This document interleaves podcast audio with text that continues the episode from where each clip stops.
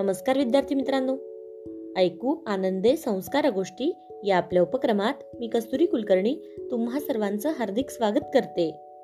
आपल्या या उपक्रमात आज आपण गोष्ट क्रमांक तीनशे बासष्ट ऐकणार आहोत. बालमित्रांनो आजच्या गोष्टीचे नाव आहे परिश्रम.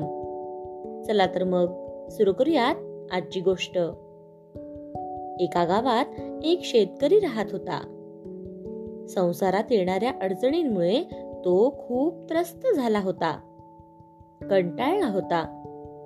अखेर एके दिवशी या सर्वाला कंटाळून त्याने आपले घर सोडून दिले आणि साधूचा वेश धारण केला.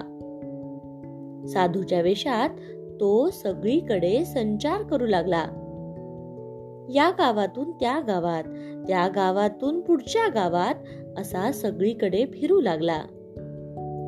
त्याच्या या वेशाला पाहून लोक त्याला नमस्कार करू लागले. त्याला फळे दूध मिठाई सुग्रास अन्न दक्षिणा देऊ लागले. तो साधू जेथे जाईल तेथे त्याचा आदर सत्कार देखील होऊ लागला. देवाचे नामस्मरण आणि विरक्त संन्यासी वेश या एवढ्याशा भांडवलावर त्याचे जीवन अगदी मस्त चालले होते. साधू पण यात अगदी आनंदात होता. असाच एकदा एका तीर्थक्षेत्राच्या दिशेने वाटचाल करीत असताना या साधूला एक हिरवागार मळा दिसला.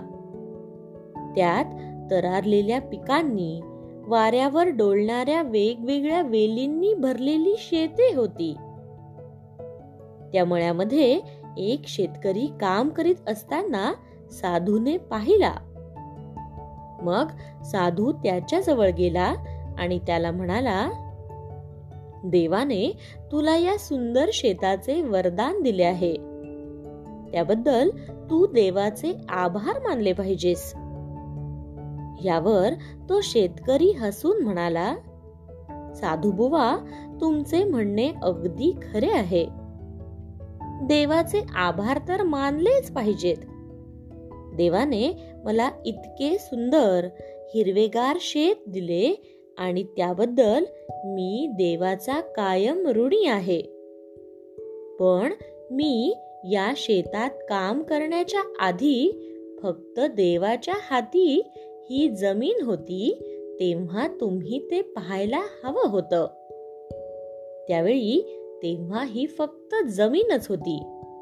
इथे कुठलाही मळा नव्हता. हे ऐकल्यावर साधू गप्प झाला. गोष्ट इथे संपली. कशी वाटली गोष्ट मित्रांनो? आवडली ना? मग या गोष्टीवरून आपल्याला एक बोध होतो बघा.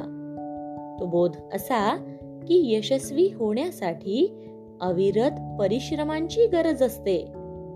नाहीतर यशस्वी होता येत नाही. म्हणजे देव आपल्यावर खुश होईल आणि आपल्याला यश मिळेल. या भरवशावर राहू नका मित्रांनो. कष्ट करण्याची तयारी ठेवा म्हणजे देवही आपल्याला आपोआप साथ देईल. काय? येत ना लक्षात? चला तर मग. उद्या पुन्हा भेटूयात अशाच एका छानशा गोष्टी सोबत आपल्याच लाडक्या उपक्रमात ज्याचं नाव आहे ऐकू आनंदे संस्कार गोष्टी. तोपर्यंत नमस्कार.